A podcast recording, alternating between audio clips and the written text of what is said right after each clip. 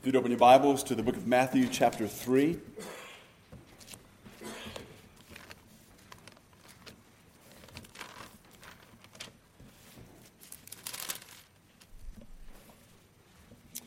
Let's bow for prayer. Father, as we continue our way through the book of Matthew, as we continue to look at the life of Christ and all the events and circumstances that surrounded his coming.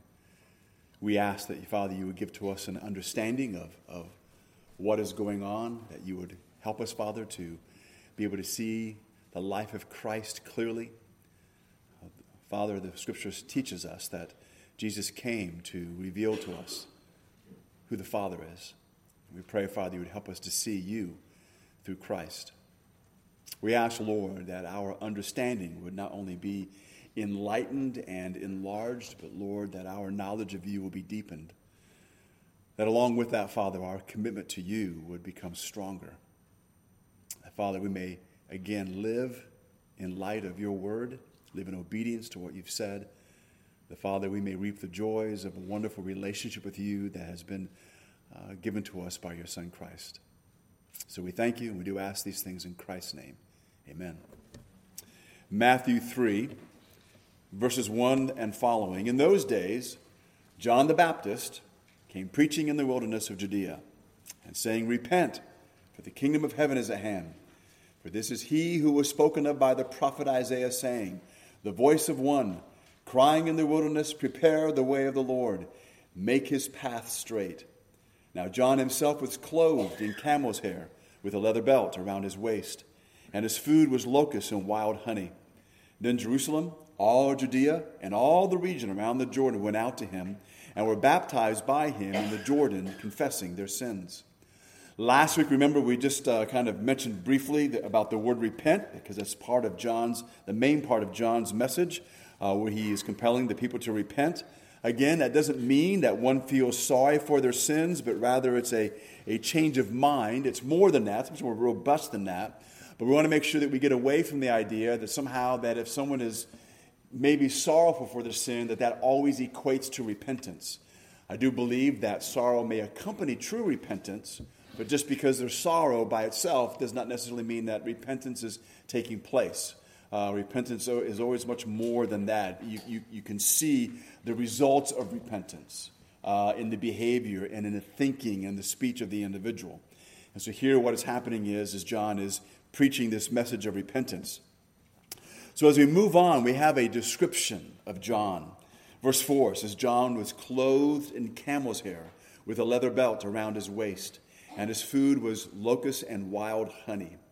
So camel's hair was woven into a very coarse cloth by those who were poor and could not afford wool garments. Uh, and so I think part of the description here is to help us to recognize that John the Baptizer, which is probably the better way to refer to him, is purposely and also by necessity identifying with the poor. He's not identifying with the rich and well to do. Again, remember that just to be rich or wealthy by itself is not evil, it's not, it's not a bad thing. Uh, our attitude towards our money, the way that we use it, all those things come into play. But we do know during this time when John is on the scene that many of those who were religious teachers, a great number of the Sadducees, a good number of the Pharisees, as a result of their position, uh, as a result of how they were viewed uh, in Jewish society, uh, were well to do. Uh, there may have been varying degrees of wealth, uh, but it was rare for, for them to be poor. They, they made a good living. So John is, is contrasting himself with, with that attitude, with that arena. He wants to set himself apart from them in every way. And by doing so, uh, he, wa- he wants to put the emphasis on his message. There, there can't be an emphasis on what he has or what he possesses or what he's getting from people because he's not getting anything from them. It's not about his wealth. He's, he's living very simply, very poorly in this way. And so, again, that's normally done to bring uh, a greater emphasis to the message. Uh, the rich could afford ornate waistbands. Uh, if you wore a leather belt, that was another indication that you were poor. It also mentions that he ate locusts. Uh, just so you know, in the book of Leviticus, There are four species of locusts you can eat. Now, I've never had locusts. Um, I don't know if you've had locusts. Uh, I have had uh, bees. Um, it's a, when I was a very, very young man in elementary school, I was friends with this little Japanese girl whose mother made chocolate covered baby bees. It was really good. Just so you know what it tasted like, it's like eating a Nestle's Crunch bar, except it's lighter. Uh, and um, you don't really know that you're eating an insect unless you're pulling a wing or a leg out of your teeth. Then, then you know. But it's not, you know, I know it sounds gross. It's not.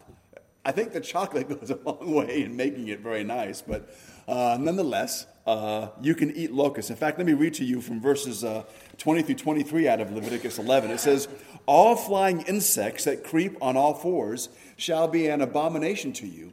Yet these you may eat of every flying insect that creeps on all fours, those which have jointed legs above their feet, with which to leap on the earth, these you may eat. The locust after its kind, the destroying locust after its kind, the cricket after its kind, and the grasshopper after its kind. But all other flying insects which have four feet shall be an abomination to you. In the NIV, it makes it a, little clearer for us anyway to understand what he's talking about. He says, Of these you may eat any kind of locust, katydid, cricket, or grasshopper. Uh, so that's kind of that's the kind of insects that he's that he's talking about there. So locust once again, once again, was the food for the poor. Uh, the Bedouins, uh, even to this day, cook and eat them. Uh, I think it's important to cook the insects uh, to get rid of whatever they may be carrying around with them.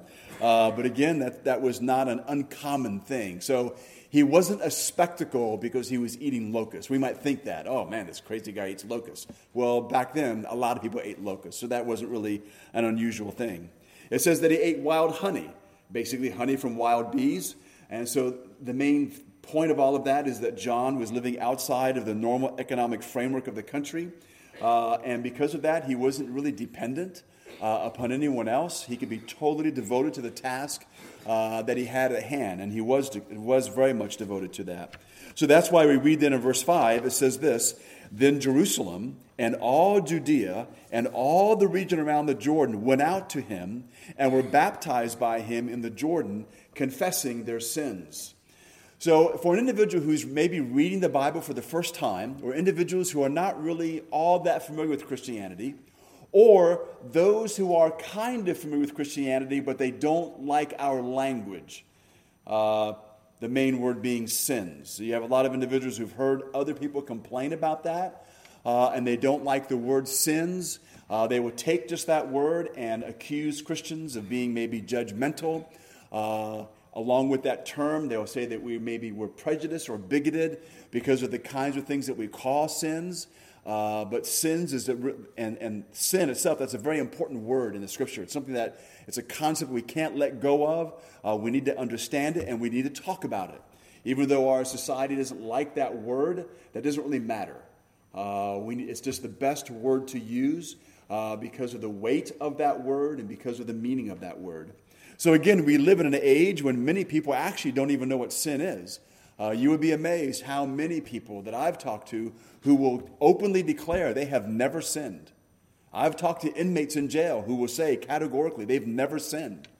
Now, for many of them, they're not saying they've never done anything wrong. They just believe that sin is a special category. So for them, uh, a sin would be robbing a bank, a sin would be committing adultery, a sin would be selling children drugs. So they think of a, of a, of a bigger, obvious wrongdoing that perhaps harms others, and in their mind, that's sin. They've not done those things, therefore, they've not sinned. It could be that they don't even have anything particular in mind.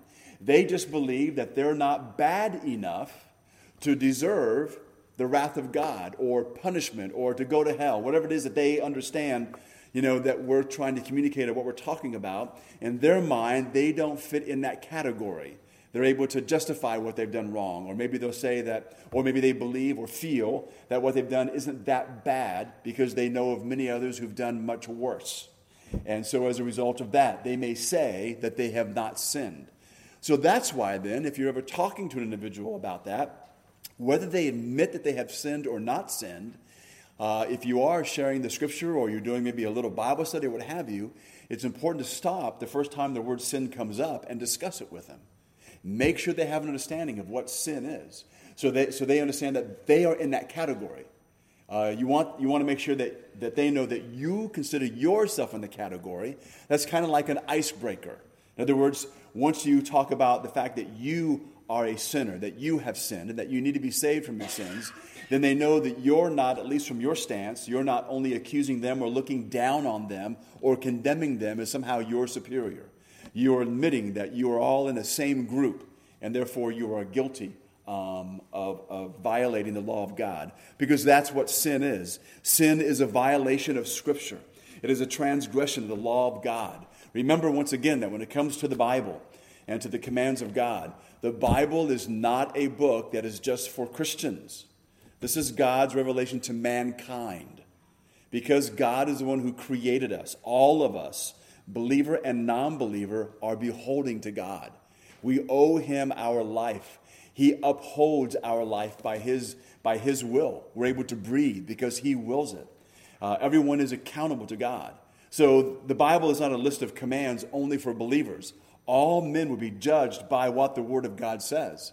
And what we know for a fact is that all men, including ourselves, are in violation of the law of God. Even as believers, we know there are times that we still violate the law of God. Thus, our ongoing need for Christ and so we want to make sure that we're we are communicating that um, to those that we talk to. You will notice that, and we may not have every single thing that John is saying here, because it's just kind of giving us a little brief thing of his message. But it is true, though, that the individuals who are hearing John's message already understood what sin was. So he would not have to explain that to them. They were very clear on sin and that all men have sinned and, and you know, that kind of thing.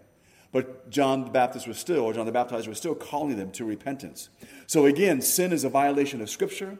It's the transgression of the law that God has given His people, uh, the law He's given us to help us to, to live our life so that we can have a life that is holy and pleasing to God and a life that is going to be pleasant and joyful.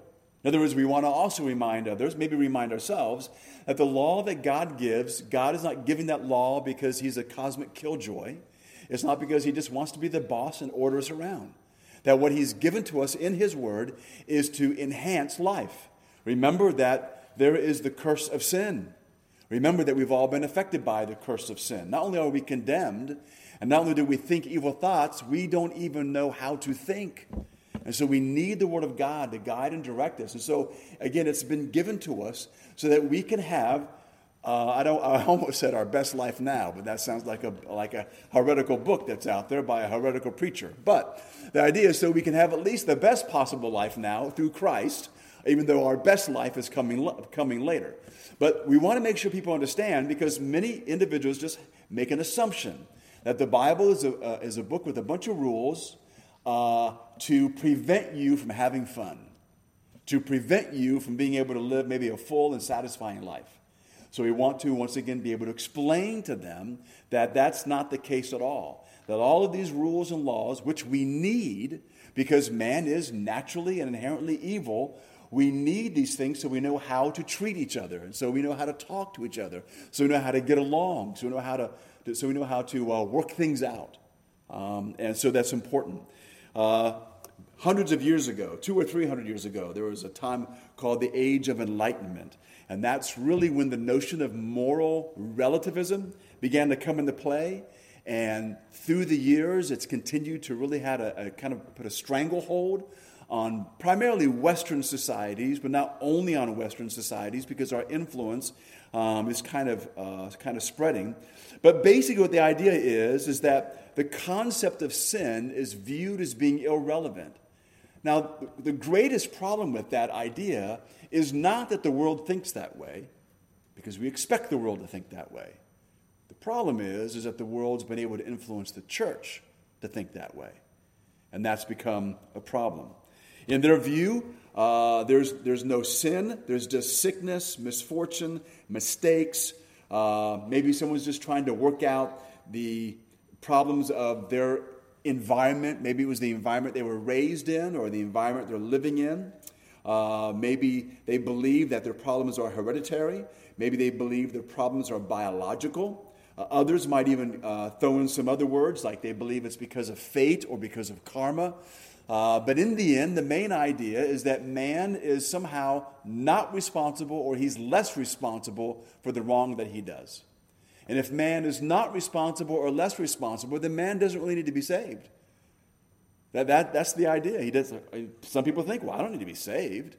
I've not really done anything bad enough to, to go to hell, so what do I need to be saved from? So that's, again, why it's important for us to discuss with individuals what sin is so they can understand that. Now, remember that when you're doing that, just as kind of a side note, it's not your responsibility to convict an individual of sin. It's not your responsibility to make them feel guilty. That's the job of the Holy Spirit. We present the truth. Now, we don't want to downplay it and act as if it's just silliness or if it's not a big deal. We don't, we don't do that. But you don't have to talk angrily to them or somehow, you know, be in a certain mood so they can grasp the seriousness of this.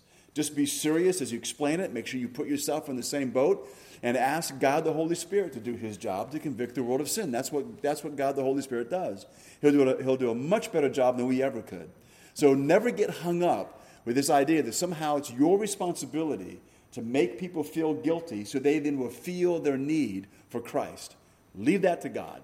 We just need to present the gospel to them as best we can, and hopefully, the longer we're believers, the better we'll be able to do that. Uh, and so, again, when John then gives this message, his, the message that he's giving here is not irrelevant for today. It's, it's a universal message that is always true because it's based on universal truths. So again, the idea, so, so in our society today, and, and even though there may have been some who were beginning to lean that way back in the days of John, sin is, is acknowledged by some to exist, but again, it's defined by the culture. And so therefore, again, we have cultural relativism. And so we've seen this change. Just, just you know, one of the, the big areas of debate that we have in politics and our culture uh, still is, because it's not been settled and it's not going to be settled for a while, is homosexuality that used to be on a regular basis referred to as being sinful, because it is. And that's because God has identified that as being sinful. Um, it, it's not about if an individual is supposedly born that way or not. Uh, we can get into that discussion, but that doesn't matter. Remember, we're all born with a natural tendency to do what? Sin. That's just one of them. And so we don't have to make that the emphasis. The emphasis is that we are sinners and we're guilty before God. Uh, and so we want to make sure that we don't um, uh, move in that direction because, again, in our society, they don't want to call that a sin. They're to say it's a lifestyle choice or the many other things that they try to, uh, in many of the labels they try to use to refer to that. Uh, uh I believe that this was uh, Matthew Henry who said this. Um, he said, Much of the Bible is concerned with explaining what sin is, what the penalty for sinning is, how we can avoid that penalty and have our sins forgiven and how we can live a holy life free from the power of sin, pleasing to God and to ourselves. And so that's what we, that's what we need to remember as we share the gospel. So back in Matthew chapter 3, beginning in verse 7, it says this But when he saw, this is John the Baptizer, when he saw many of the Pharisees and Sadducees coming to his baptism, he said to them, Brood of vipers, who warned you to flee from the wrath to come? Therefore, bear fruits worthy of repentance, and do not think to say to yourselves, We have Abraham as our father. For I say to you that God is able to raise up children to Abraham from these stones. And even now the axe is laid to the root of the trees.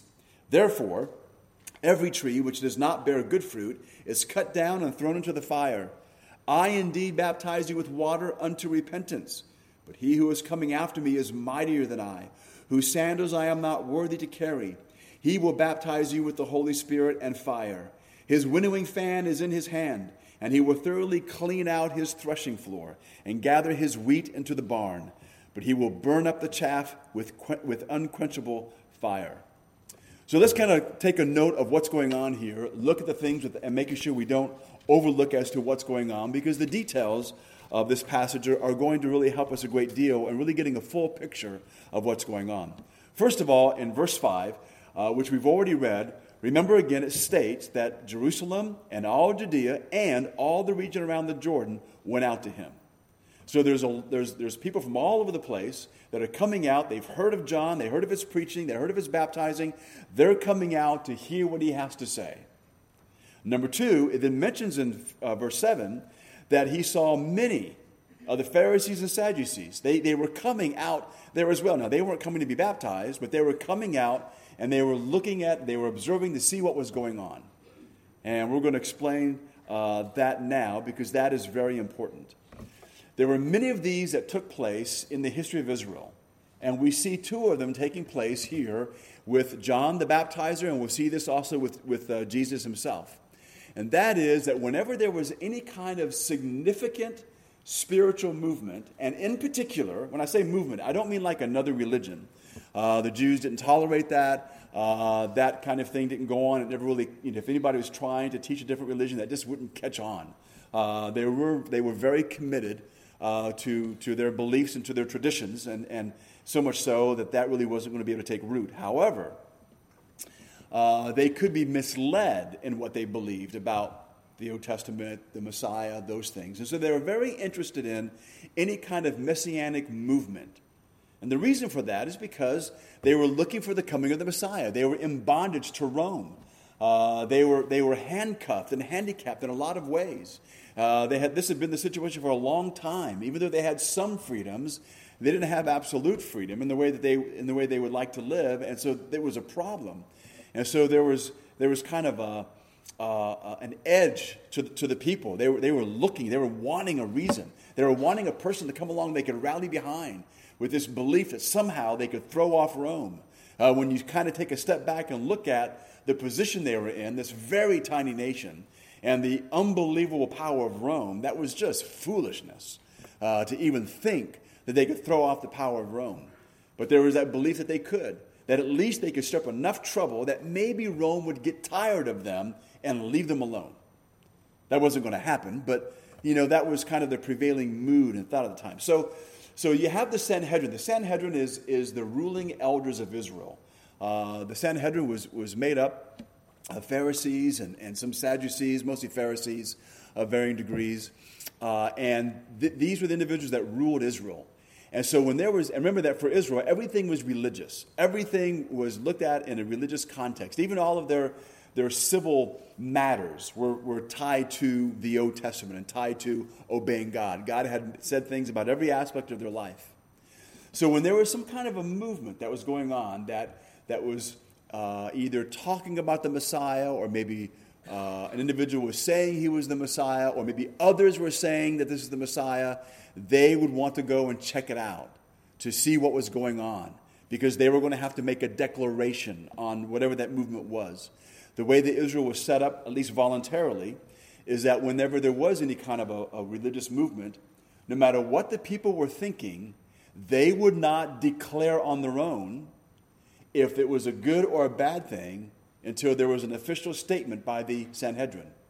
So if the Sanhedrin said, We've checked this out, it's no good, then the people would turn, the most of the people would turn away. You always have a few that may not, maybe a small band of people, but basically as, as, as the nation will go, that's what they will be waiting for. What, what did the Sanhedrin think? So they had developed a, a system of how to deal with these kinds of things. So John, uh, um, because of what he's doing, because of his popularity, because of, of this thing he's stirring up, uh, they were going to begin to investigate John to see what this is all about. So you have a couple of stages to this investigation. So the first one is there would be a delegation that would be sent out from the Sanhedrin. It would be a delegation made up of Pharisees and Sadducees, religious leaders, and they would be tasked by the Sanhedrin to go to officially go to wherever this is going on. So for this, they would look, they would try to find where John the Baptizer is, and they would then observe, and they would see what was going on. They would listen to the message, they, were, they would listen to what's being said, they would listen to what others were saying, and they would watch to see what the individual was doing. They would not, they would not ask any questions, they would make no comments, they would make no statements. They were simply there to make these observations, in a sense, take notes, and then they would go back and they would make a report or give a report to the Sanhedrin. When they gave this report, the Sanhedrin then would have to make a decision. The Sanhedrin might say, you know what? whatever's going on here is just totally insignificant, just forget about it. And so they would just kind of basically poo poo the idea, word would get out, and that would be the end of it. The, the, the, the, individual involved in the movement may still be trying to do things, but they would just ignore it. If anybody asked about it, they say, Yeah, we've checked it out. It's not of God. That was really all that they needed to say, and that was over. If, though, they believed that the movement was going to be significant, or maybe it was already significant in, in many different ways, whether it's maybe it's the uniqueness of the message, maybe the uniqueness of the individual, uh, maybe by the numbers of people that are coming out. There's a lot of factors that would go into that. Um, then what they would do is they would send out a second delegation. Now, the second delegation may be the same guys that were in the first delegation, but the idea was is they would then go out back to, in this case, they would go out back to John the Baptizer, and in this official part, they would then begin to ask questions. They would raise objections. They might do so to John himself. Uh, they may do so with his followers, uh, but they're going to do a deeper analysis of what's going on. And in this case, we're going to see um, what's going to happen. So we'll, we'll come back to that then in just a moment. But basically, what they're looking for is they're looking for evidence. So then the delegate, uh, not the delegation, but the Sanhedrin then would be able to make a decision as to is this a work of God and a messianic movement? Maybe even have they identified the Messiah? Is the person the Messiah? And they would be able to declare, yes, this person is, and why, or no, he isn't, and why. They would always have to be able to say why, and that's why this delegation would be going out then the second time. So, what, what do we see? Once again, verse 5. Then at Jerusalem, all Judea, all the region around the Jordan went out to him and were baptized by him in the Jordan, confessing their sins. However, verse 7, but when he saw many of the Pharisees and Sadducees coming to his baptism. So I already mentioned this. The Pharisees and Sadducees are there. They're coming to his baptism. Uh, they're not coming to be baptized. They were not there to repent. So John addresses them. And he says, You brood of vipers, who warned you to flee from the wrath to come? Therefore, bear fruits worthy of repentance. So when John says this, remember that John would have been raised like many other individuals, many other Jewish uh, boys at that time. Uh, we do know that he was filled with the Holy Spirit from the time he was in his mother's womb. But from the time that he was uh, somewhere between the age of four and six, he would have initially gone to school, like they all went to school. They would have gone to school, and for the first several years of schooling, like the first, uh, I think it's at least the first five, maybe even the first seven, depending on what age they start. But when they start school, they do not study geography, history. They don't study any of those things. They study one thing the Old Testament. That's all they study. They work on memorizing it, and the rabbi who's leading the school would teach its meaning. They would do that every day uh, throughout the school year and they would do that until they got somewhere between the ages of 10 and 12.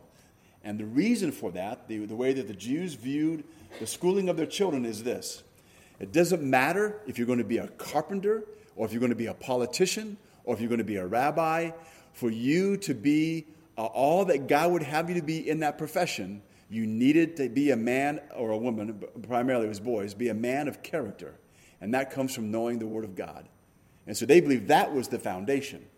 And then when, and so by then learning that, uh, afterwards, when they finished the first segment of schooling, it would then be decided what you would do.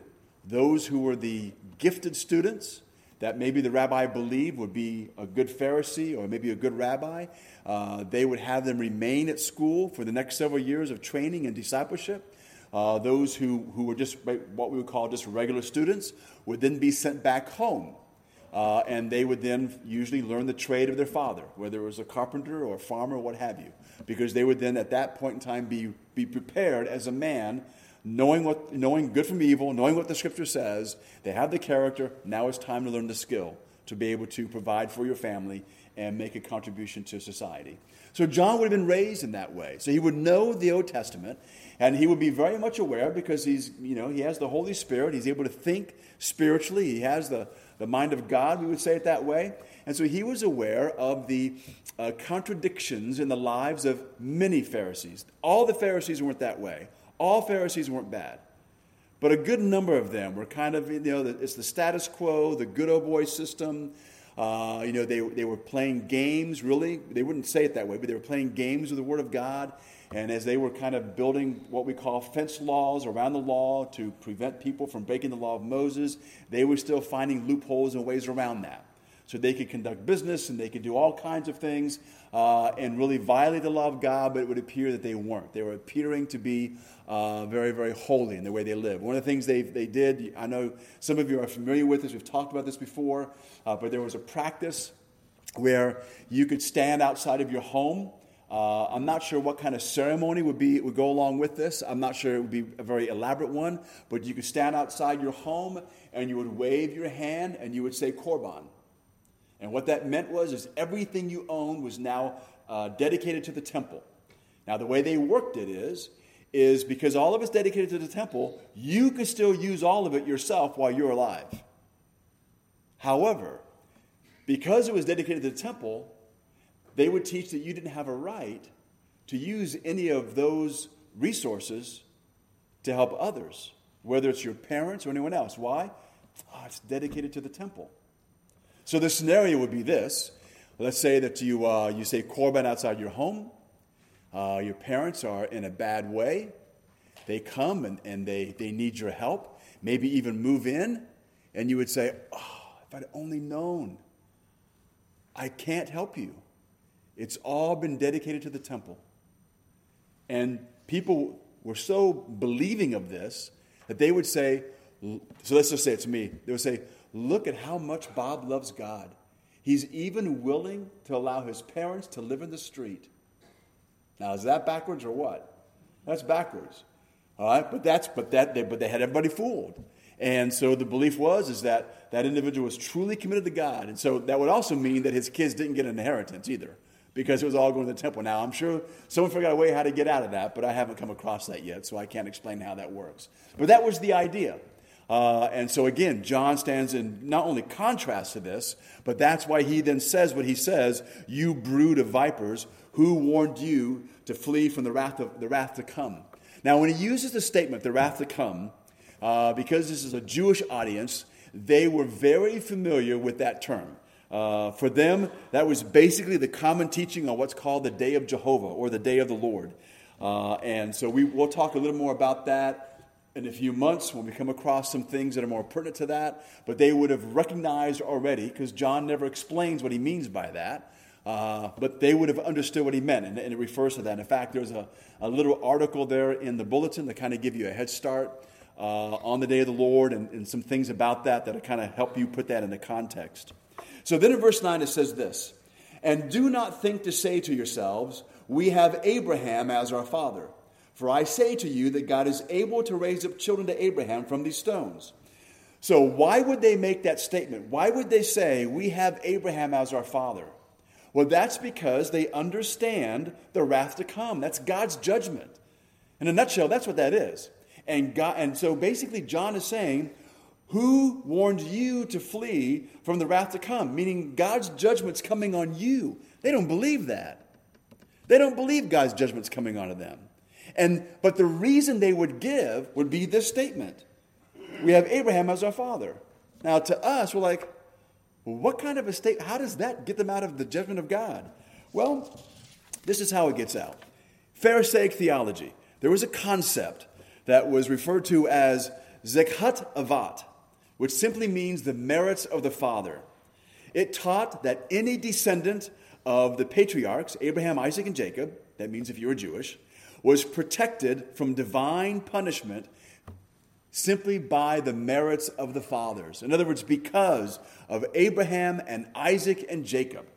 If I'm Jewish, I am protected from divine judgment because of their merits. And so you can already see that uh, that kind of gives the seeds for a lot of ways that people think about atonement or, or how we find a way to reconcile ourselves to God. So again, they believe their heritage would bring protection from God since judgment comes on the nations and not the people of Abraham. In fact, there was a, you'll probably hear me say this again, I've said it before, but they actually taught that Abraham himself sat outside of the gate of Hades. And the reason why he sat out there was just in case some unsuspecting Jew living his life, would begin to fall into sin and descend towards Hades, and they believe Abraham would reach out and snatch him. They wouldn't go there because they were Jewish. That was the Zikhat or Zikhat Avat, is what they were believing. So that's why John then immediately takes away that excuse. He knows they're thinking that. And he says, So don't think to yourself that we have Abraham as our father, because that doesn't mean anything, because God is able to raise up children from the stones. So he's letting them know that they are separated because of their sin. There's no way to get out of this. God is not going to overlook this uh, or pretend that what they have done is not worthy of his judgment. So if you go back then to, uh, if you turn your Bibles to Luke 3 for a moment, um, we want to look back at the delegation and what they observed and what they heard. And uh, we'll go through this uh, quickly. I don't want to dwell on um, any of the Gospels outside of Matthew, uh, but there are moments in time where we need to do a little bit of filling in the gap. So, Luke chapter 3, beginning in verse 10. Um, so, so you have the Pharisees and Sadducees of the delegation they're watching, they're listening, and this is what they see. So, verse 10 So the people asked, to him, asked him, saying, What shall we do then? And he answered and said to them, He who has two tunics, let him give to him who has none, and he who has food, let him do likewise. So we have a group of individuals, just regular people, and John's been teaching repent, for the kingdom of heaven is at hand. So when John says repent, these people say, What do we do? In other words, they want to repent. What do we do? So then John answers and basically tells them to, I guess you would say, kind of go against what's natural. So if you have two tunics, you need to give one of them to someone who doesn't have. So who's in need? Give them one of your tunics. Give it away. If someone has, if someone doesn't have food, um, uh, do the same thing. In other words, be kind, treat them that way. That's he. He deals with that aspect. Remember that John is not preaching to them salvation. Salvation comes through belief in the Messiah. They are to prepare themselves to receive the message, to prepare themselves to receive the one that John's going to point out. And again, remember, we've mentioned before, sin can be blinding. And so, one of the ways to uh, kind of uh, enable us to be able to judge correctly and see things, understand things well, is to move away from our sinful behavior and begin to do what's right. And so, that's what John tells them to do. Then in verse 12, we have another group. It says, Then tax collectors also came to be baptized and said to him, Teacher, what shall we do? Uh, and he said to them, Collect no more than what is appointed for you. Now, you've heard me explain this before when it comes to tax collectors. Basically, the way that it uh, worked is Rome only taxed non citizens, which is a great principle. But anyway, uh, number two, you would have very wealthy Romans who would bid on that position. Very wealthy Romans would bid on the position of, and yet all kinds of tax collectors, but they would bid on that position. And so they would then give this amount of money to Rome to have that title. Then what they would do is they would then uh, look then for others to be collectors for them. And they would tell them, okay, you have to, you know, if they're crossing a bridge, you have to charge this month, this much. You know, if they're going to use the town in this way, you have to, you know, it would set up the charges. And so they would then hire these individuals out. And so you had many individuals who were Jewish individuals who would be a way to make a living, to be a tax collector for these uh, individuals who had bid on the right to be a tax collector. Now, the way that a tax collector made his money is uh, so if, if, I'm a tax collector and, I, I'm in charge of the bridge, uh, and, and my master basically says you need to charge $10 per wagon that goes over. I would, you know, he said you, you can charge 12, you make $2, I get the $10, everybody's happy.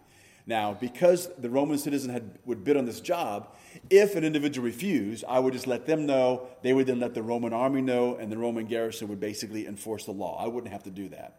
However, if you are a Jewish man and you're collecting taxes from your own people, you'd be viewed as a traitor. And also, the man, if I'm this Jewish man, my master, or my boss, doesn't care what I charge. He just wants $10 a wagon. So if I charge 20, who's to say? As long as he gets $10 a wagon. If I see you coming along and you're wealthy, it's now it's 25 today. You've got to pay it. You don't have a choice. And these tax collectors were known as cheats, trying to abuse the system to become wealthy. And many of them did.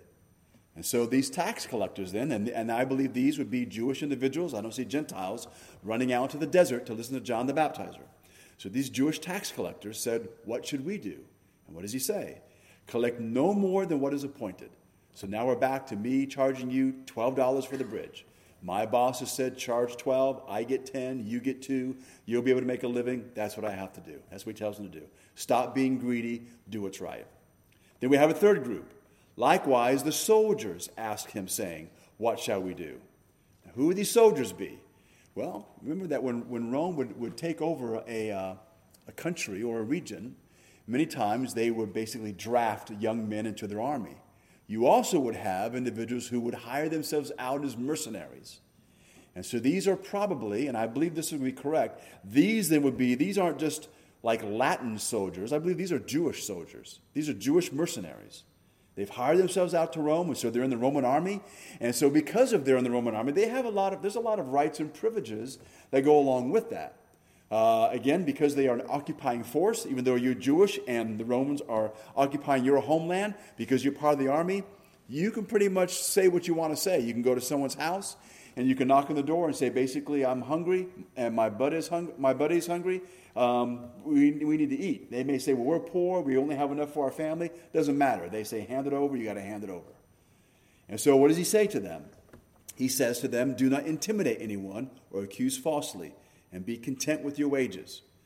Uh, being a Roman soldier also meant that you could abuse non citizens.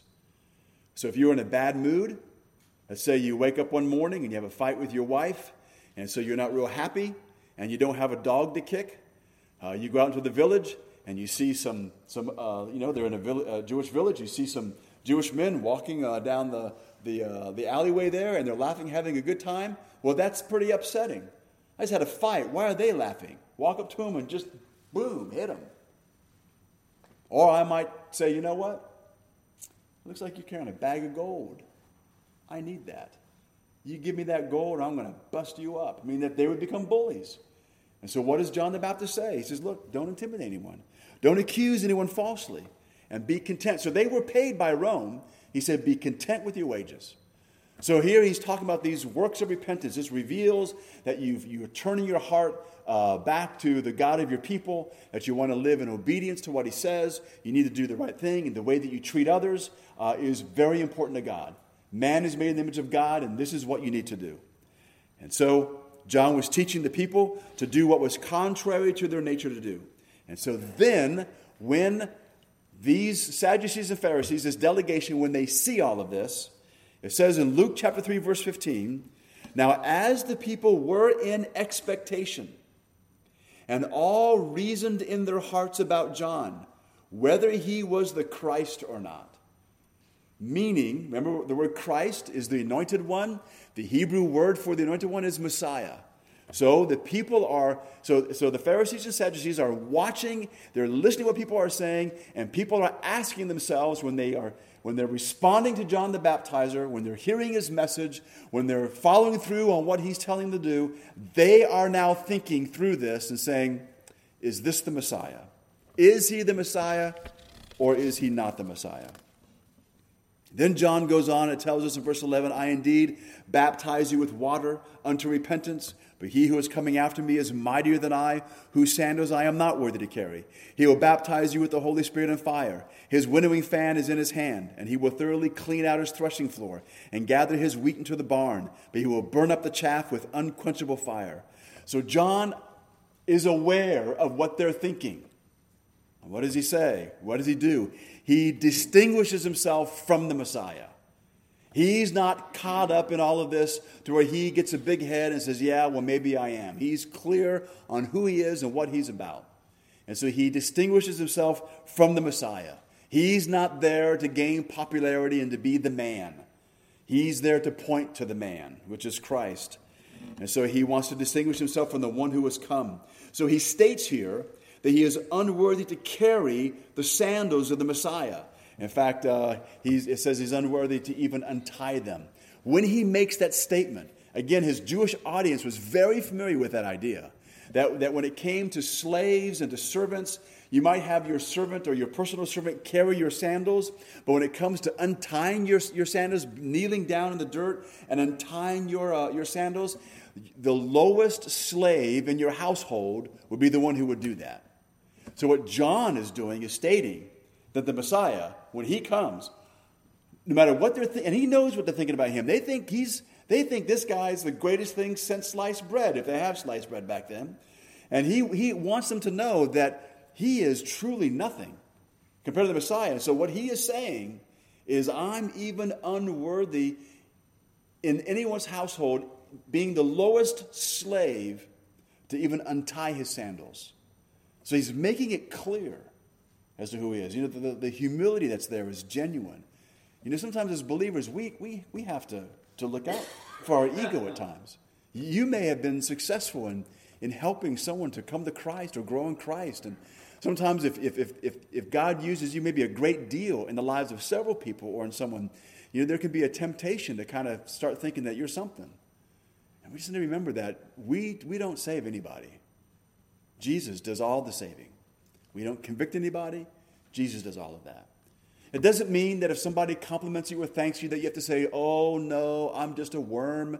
You know, don't. Sometimes it's kind of that backwards way of getting getting praise. You can just say thank you and praise the Lord for that.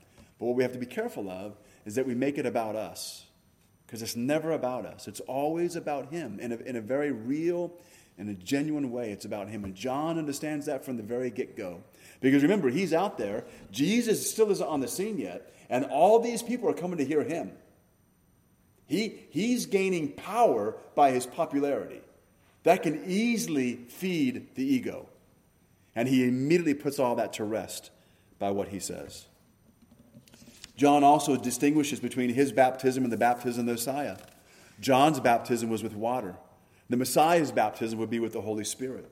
Again, where he says this his winnowing fan is in his hand, and he will thoroughly clean out his threshing floor and gather his wheat into the barn, but he will burn up the chaff with unquenchable fire. Wheat here represents those who will believe in the Messiah and are baptized by the Holy Spirit. Those who believe in the Messiah are those who are becoming believers. He's, again, he's talking to Jewish individuals, but the idea is they will become believers because they believe in the Messiah and they will be baptized by the Holy Spirit. And we'll explain more of that. It'll be probably a year uh, when we get there. But the idea is, is that we'll understand uh, then why this is such a big deal uh, for them and really an unusual thing that he says to them. But they are the ones that he will gather into his barn. Um, many believe that that's a reference to the messianic kingdom because the word that's used, uh, whether it is specifically or not, uh, the bottom line is, is that he gathers them together to himself. But the chaff does represent unbelievers. This is really the first hint that a Jewish person can die without salvation, that a Jewish person may, is going to be, suffer the judgment of God, because remember, their belief was that because they were children of Abraham, they were, they were spared that automatically. Here, John, you know, Jesus makes it even clearer, but here there's this first hint that the chaff, which is Jewish unbelievers who reject the Messiah, are baptized in fire, because it's the fire of judgment. It is the unquenchable fire of judgment. So, what we need to realize is what John's message was to them and really, the Bible message to us is the same. Everyone is going to undergo a baptism. We're either going to be baptized with the Holy Spirit or by fire. And the way they were baptized by the Spirit is by the grace of God, by believing in Christ and what Christ has come, what Christ came to do for us. And what we believe that the Scripture teaches us, and when we place our faith in Christ, when God saves us, we are at that moment um, indwelt on a permanent basis by the Holy Spirit of God. We are baptized by the Holy Spirit into the family of God. And He resides in us. We are sealed with the Holy Spirit until the day that He comes again. And we can rejoice in that.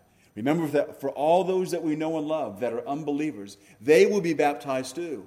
Too, but the baptism that awaits them is the baptism of God's judgment. The idea is that they will be fully immersed under the judgment of God. And we need to remember that's a very real thing and pray that God would be merciful to them, that God would open their eyes, they would recognize their need.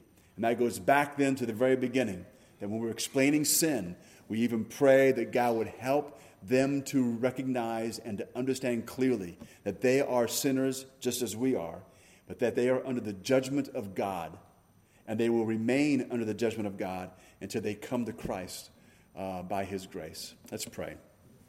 Father in heaven, again, we thank you, Lord, for your goodness to us and your kindness. We thank you, Father, again for uh, the story that we read concerning John the Baptizer and, and his message and what he came to do. We thank you, Father, for really the clarity of his message. And we pray that we would take again all these things to heart. We pray, Lord, that not only would we ourselves be encouraged by what we're reading, but Father, again, that this would give to us really ammunition, give to us information that we may be able to explain to others the details of your word as we explain to them the gospel of Christ and why it's necessary to understand it and to know it and to believe it. Thank you, Father, for saving us. Thank you, Father, for the indwelling spirit of, of, of God living in each one of us that are believers. And we do pray for those who may not know Christ. That we pray, Lord, they would recognize that there is a baptism that awaits them, but it's a baptism that nobody wants. But a baptism that's been experienced by Christ for all those who will believe on the cross. And again, we thank you. We do ask these things in Christ's name. Amen.